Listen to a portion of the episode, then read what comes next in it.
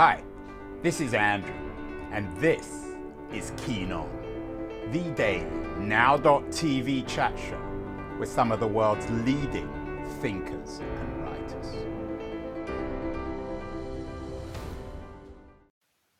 Hello, everybody. It is Friday, August the 6th. I don't like to end the week on a dour, dark, depressing note, but the headlines are increasingly um, depressing, increasingly uh, bleak, uh, perhaps even apocalyptic when it comes to nature and the environment. Uh, every day seems to bring more bad news. The news today is that dead zones are increasing along the the coasts. We're destroying the nature in our in our oceans. Uh, last month was the worst year on record for wildfires all over the world. The world is burning up, or nature is burning up.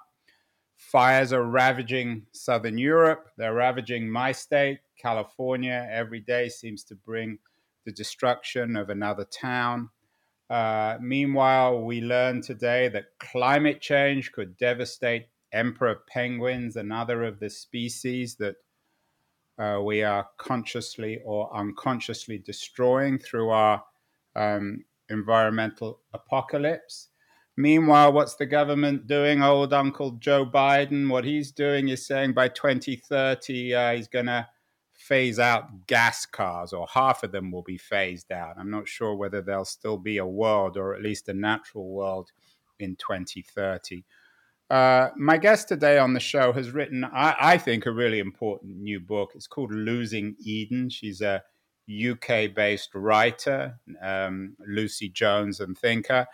And uh, she begins her book, uh, Losing Eden, um, with um, a vision of the 22nd century in which nature has essentially disappeared. It's a very depressing beginning to a marvelous book. In some ways, an uplifting book. In some ways, a very depressing book. Uh, Lucy, wh- why do you begin the book "Losing Eden" uh, in such a bleak way, imagining that nature has essentially been destroyed? Hmm. Yeah. So the fictional prologue, um, it was actually it's a it's a, a, as you might um, have guessed, it is a nod to Rachel Carson's Silent Spring, which starts with um, a dystopian kind of fictional imagining of a world without without birds. Um, and so so formally, I was kind of nodding to to that book and to her, who you know she she was sounding that warning, wasn't she, in the sixties? Um, and I I wanted to start with um, this character, Zena, and her grandmother, and it, I'm imagining it kind of hundred years in the future. And the only um, the only way they can experience nature is through um, a technological nature screen. So Zena goes to her grandmother's house um, and she watches and she looks at birds um, kind of on a screen. Um, and I mean, obviously, it's there wouldn't be much of a planet if, if it got to that point if there was no um no creatures or animals that kind of spin the web of life for us. Um but it felt like a um a way of kind of bringing a bit of a human angle to to all the science that I was about to kind of explore and and and investigate. Um and I suppose I was thinking personally quite a lot about um, I'd recently become a mother. I was also kind of reconnected with my own grandmothers, and I was thinking um, deeply every day about the future. You know what the future would be like for my young children, um, and so it was a way of expressing that in at the beginning of the book. The subtitle of the book, uh, Lucy Losing Eden, is Our Fundamental Need for the Natural World and Its Ability to Heal Body and Soul you're right. It's a it's a very well researched book, um, backed up by a lot of scientific evidence, of empirical evidence. You've mastered the the literature, but it's also a deeply personal book about your own narrative, um, about your your very dark, dismal teenage, late teenage years, uh, and how you, in some ways, perhaps reinvented or saved yourself through nature.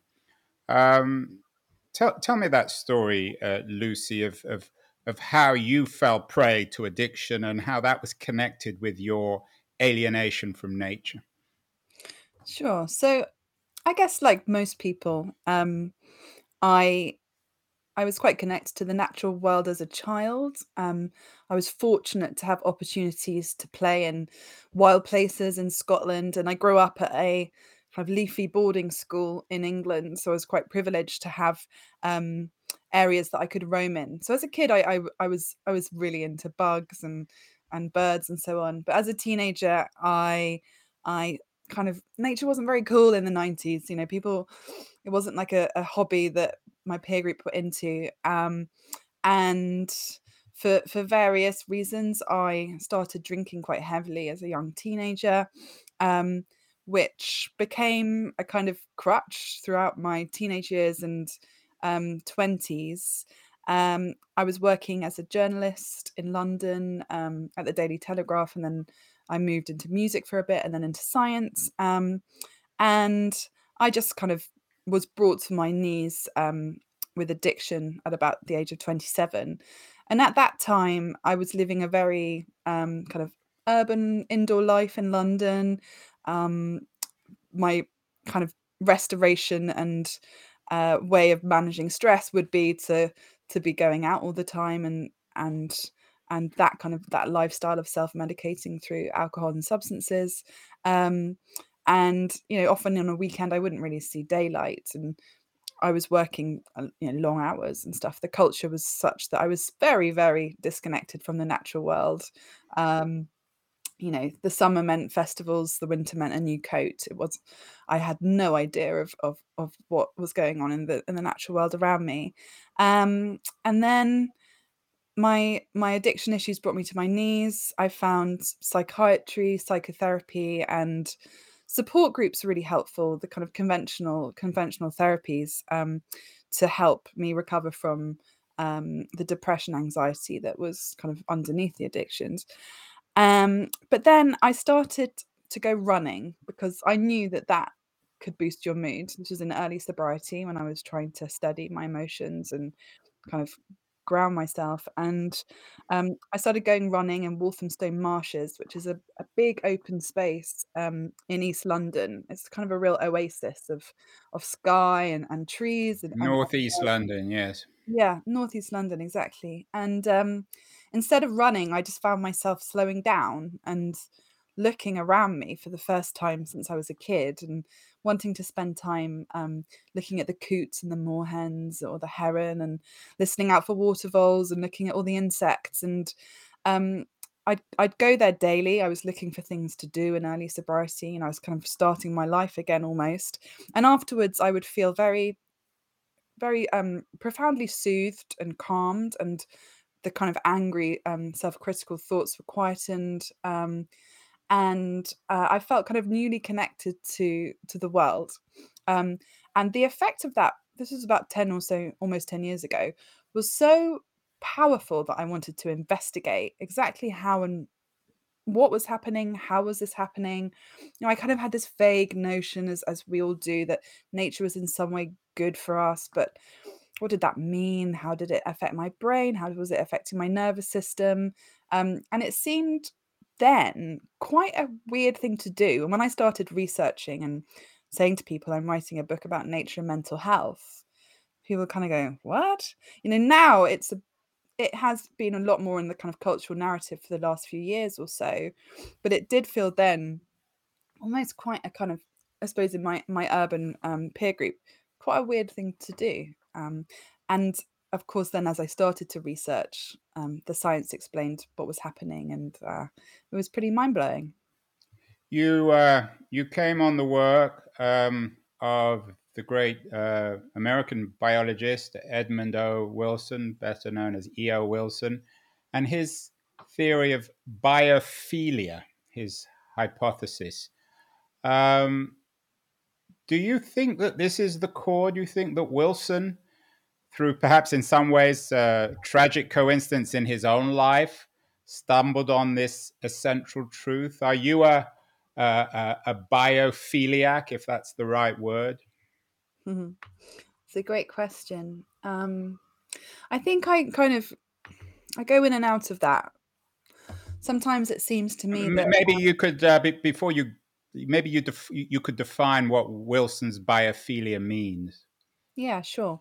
So um, Wilson wrote about the biophilia hypothesis in, in the 80s and and it's a hypothesis that because um, humans spent 99% of our evolutionary history in the natural world um, that we have an innate affiliation and a kind of um, a drawing towards um, aspects elements of the of the natural world um, he describes it as a kind of cellular genetic um,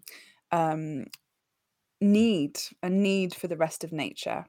Um, and he he backs up his hypothesis by um, giving evidence such as the the patterning across cultures and countries of how people um, are you know bring bring elements of the natural world into their homes or their dwellings um, you know in europe we bring a christmas tree in, in into the in in, Chris, in the winter or we'll put a screensaver of like a beautiful waterfall or something on our computers.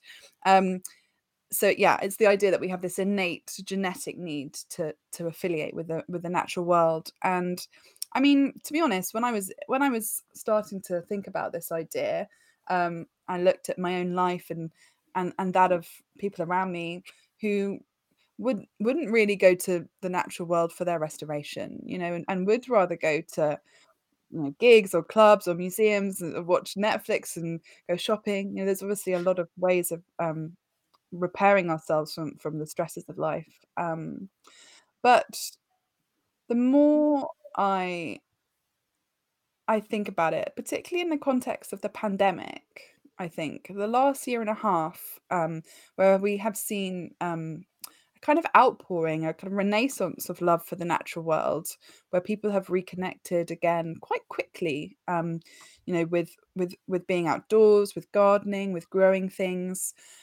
Whereas before, I might have thought that biophilia might be quite dormant in in lots of people. I think if it is dormant, it's often just kind of underneath the surface, um, and that, in fact, the problem is that is the lack of opportunities to commune with nature and, and the kind of paucity of um, um, yeah access access to the natural world but if people are kind of given the chance then most people will get the positive benefits from it we had another Lucy on the show recently. Lucy, uh, she actually teaches at University College London. I know you're a graduate of, of that excellent university.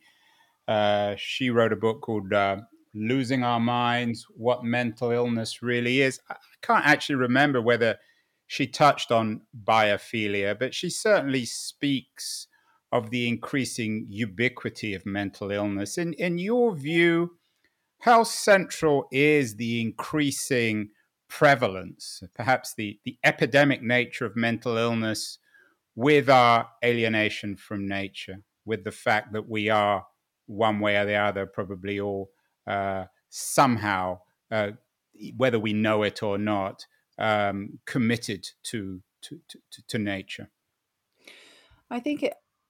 I want to read that book. It looks really good. Um, I think that it's very difficult to kind of measure that and and answer it in any kind of quantifiable way. But I think that what I've learned from spending so much time in the nature and health literature is that um, there's such when you walk into a natural space, so you walk into a kind of a wood or a forest, or um, you're by a river or, or a sea, there isn't just one interaction that's happening between your mind and and the rest of nature. There's potentially myriad um, myriad interactions from how the diversity of microorganisms might be affecting your gut, which has a link with um, the brain and thus mental health, um, with how the chemicals emitted by trees called phytoncides um, can lower your blood pressure, from how fractal shapes, which you might see, which are all over the place in nature,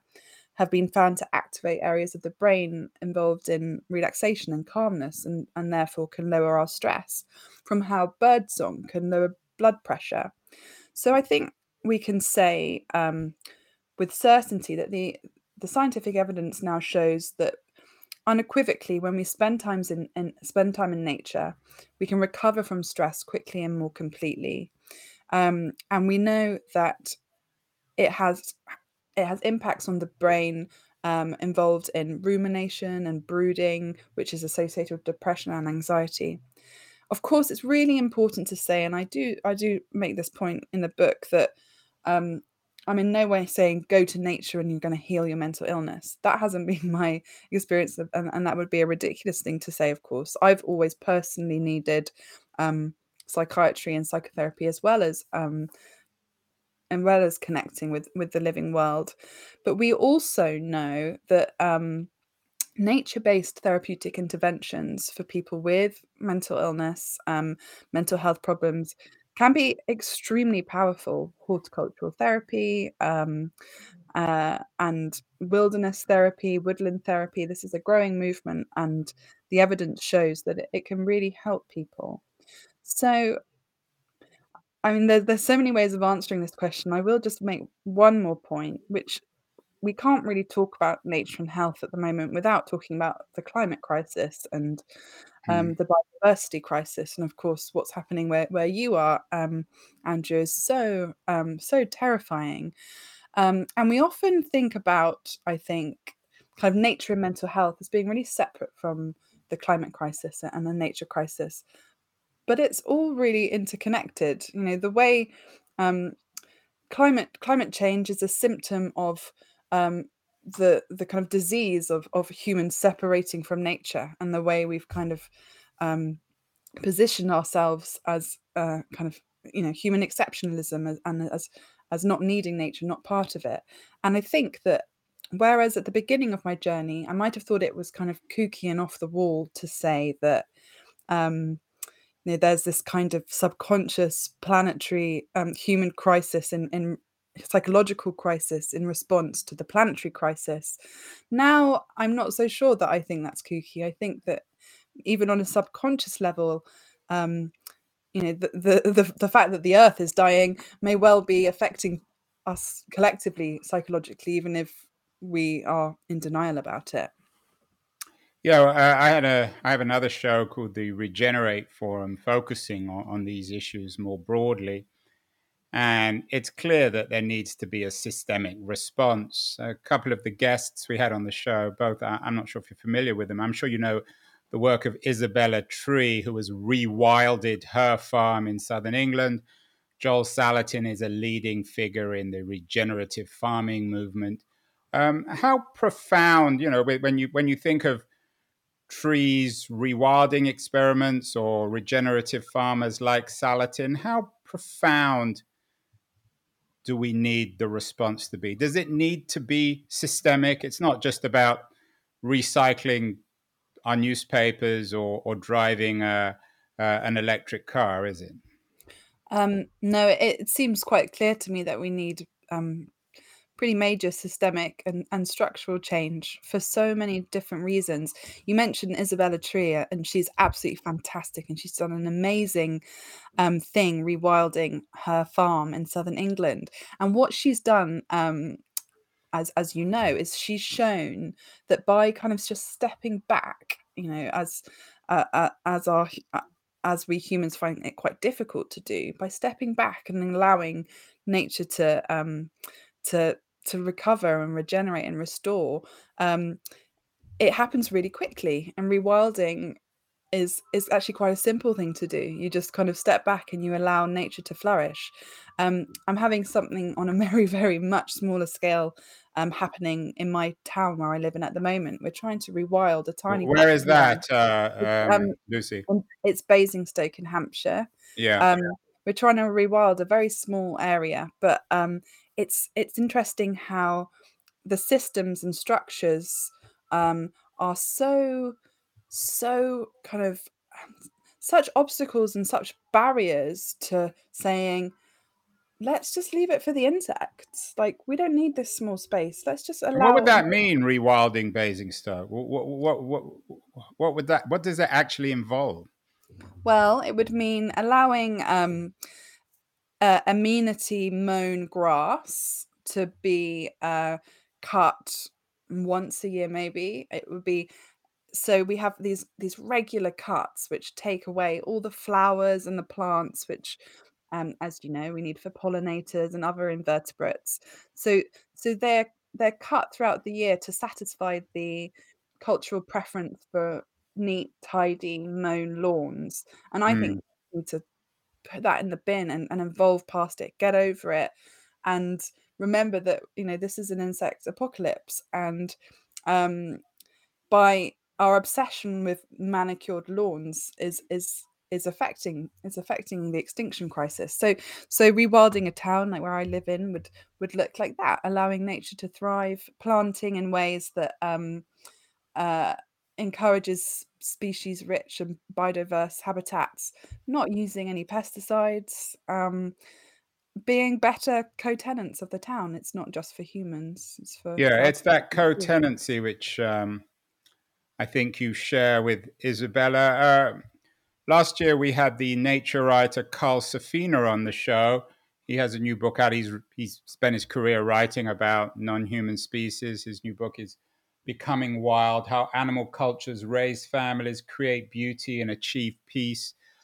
Um, to what extent is our crisis one, in, in E.O. Wilson's term, of separating ourselves from every other species? Is one of the fixes, one of the solutions to recognize that we are not either superior or separate from other species? I would say so. Um, I think that you see this estrangement and this disconnection kind of across the board. Um, I've got very young children, and one of them's about to enter the school system, and um, you know it's so clear to me now that even though we na- we have this vast nature and health and children and nature and health literature, where scientists across the world, um, and of course, isn't it interesting that we need science to prove this to us when I think a lot of us intuitively know that we need nature more. Um, but we have this this vast evidence base now which shows that uh, spending time in, in the natural environment affects us from our heads to our toes, and children need it um, for for so many reasons. But you know, we coop children up indoors they spend i think it's 12,000 hours um, over their kind of education history in a in a classroom.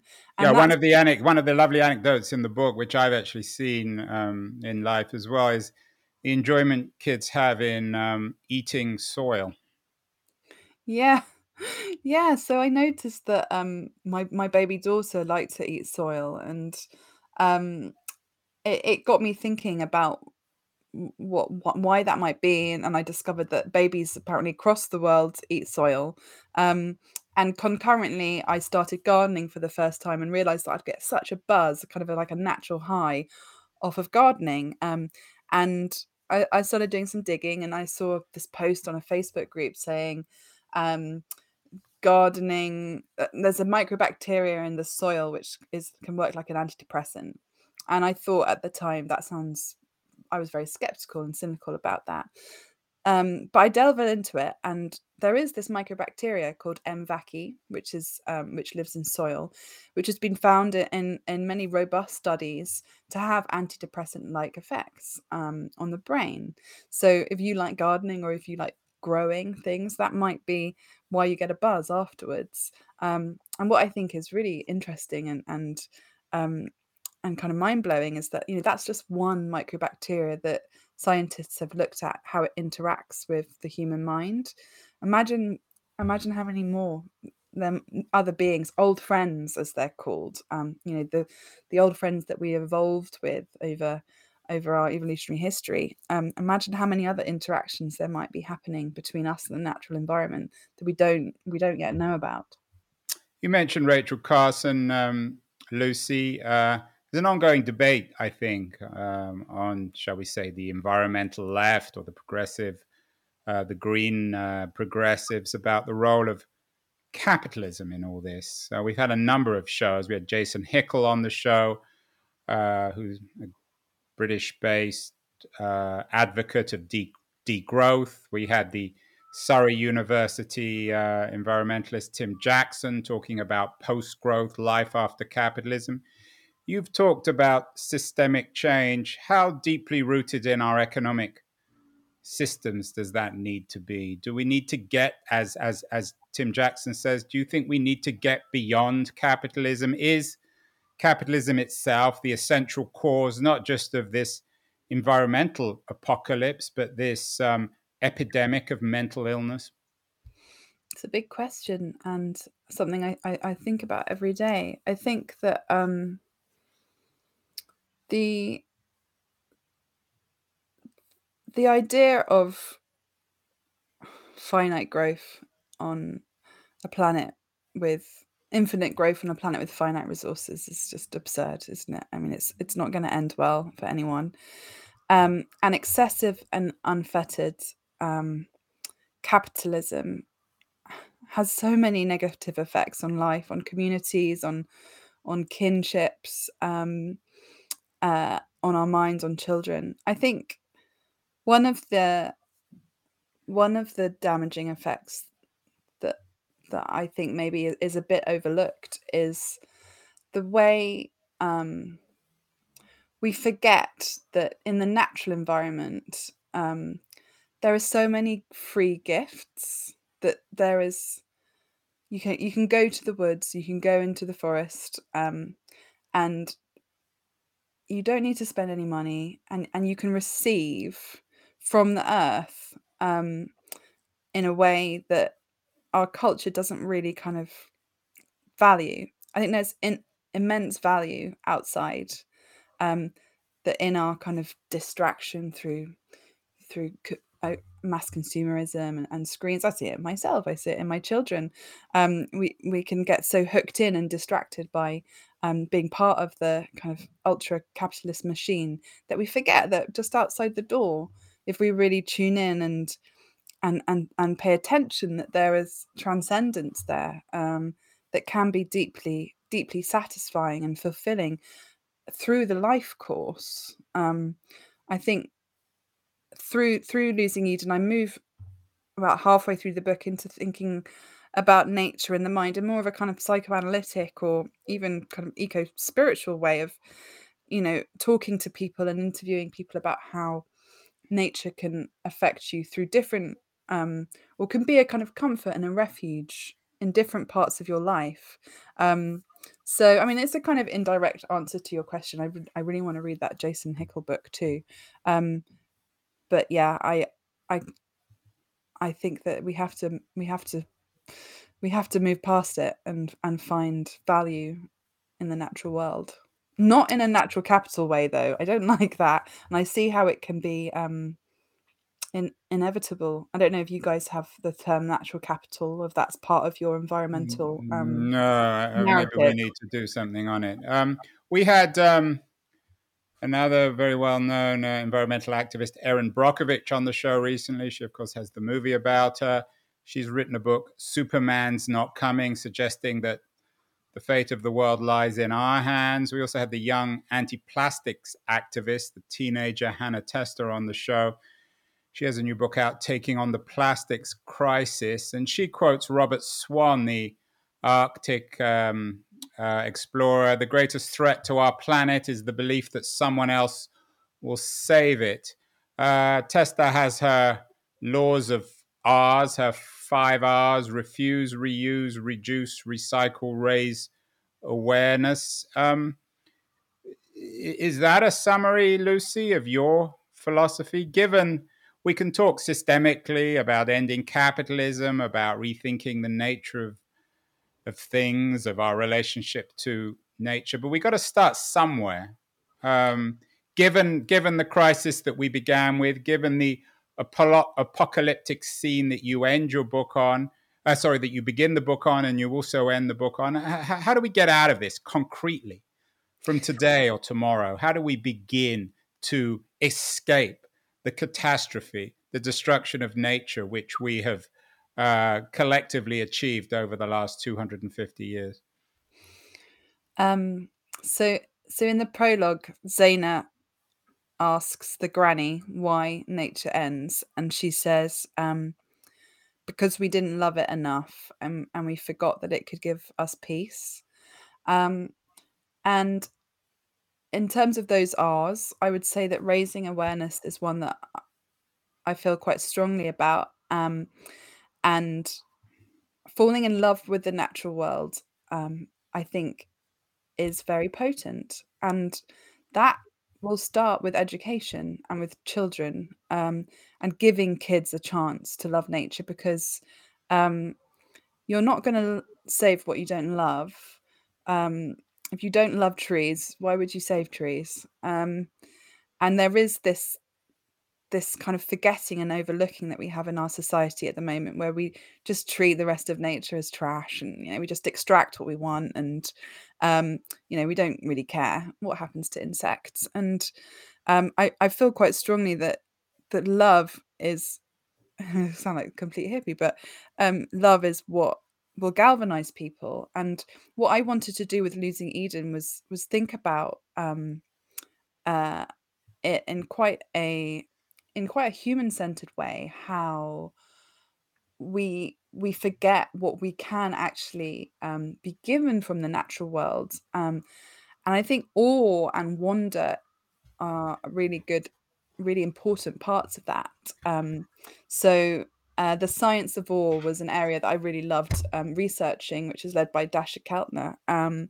and it turns out that obviously we all know that feeling awe is nice and we all want to feel awe, but actually, um, experiencing awe can have measurable um, effects on our bodies, uh, on our levels of inflammation, which has implications for our immune system and so on, um, and even on our brains. Um, and I think that if we give um, children and, and we seek awe and wonder in the natural world, we get that kind of positive feedback. We fall in love with it again. We realize that our planet is magnificent. Um, and and life as we know it is so in peril. Um, I feel that that is is the kind of driving force that might might help might help. Well, your uh, Lucy's new book, Losing Eden, uh, our fundamental need for the natural world and its ability to heal body and soul is indeed what she's talking about. I think it's a it's a book in awe of nature, but it's not a I mean it's partly a love story, but it's partly a scientific investigation. Uh, I've been reading it for the last few days. Really sensational book. I think it's going to be uh, one of the, the major new books of the year. Congratulations on the book. It's a as I said, it's a, it's a must read because it's personal, it's scientific, it's poetic, it's beautifully written. Um, in addition, uh, you are in Hampshire at the moment, Lucy. Uh, w- what else should people be reading in these strange times as we continue to destroy nature uh, and yet at the same time not even sure if we're allowed out? What, what, what's on your reading list? Um, so I'm sure lots of your um, viewers will have read this already, but Robin Wall Kimmerer's Braiding Sweet Grass um, is a really incredible book. This was a kind of Bible to me over the writing of Losing Eden. So Robin is um, a, a teacher, a bryologist, a botanist, um, and she's also part of the Potawatomi tribe. Um, and this is the most beautiful book about um, where she blends indigenous wisdom and scientific knowledge and the teachings of plants. Um, I've read it multiple times. I've listened to it as well, and it has it's the medicine I think for what we need to heal our relationship with the land. Well, perhaps you can help us get uh, get her on on the show. I'd love to have her. She's wonderful. Well, uh, Lucy Jones, uh, your book, as I said, uh, Losing Eden, is really a wonderful read, a must read. It's very short, but as I said, it's packed, it's poetic, it's apocalyptic, but it's also hopeful. Congratulations on the book. Keep well, keep writing, and we'll talk again in the not too distant future. Thank you so much. Thank you so much. It was great to chat.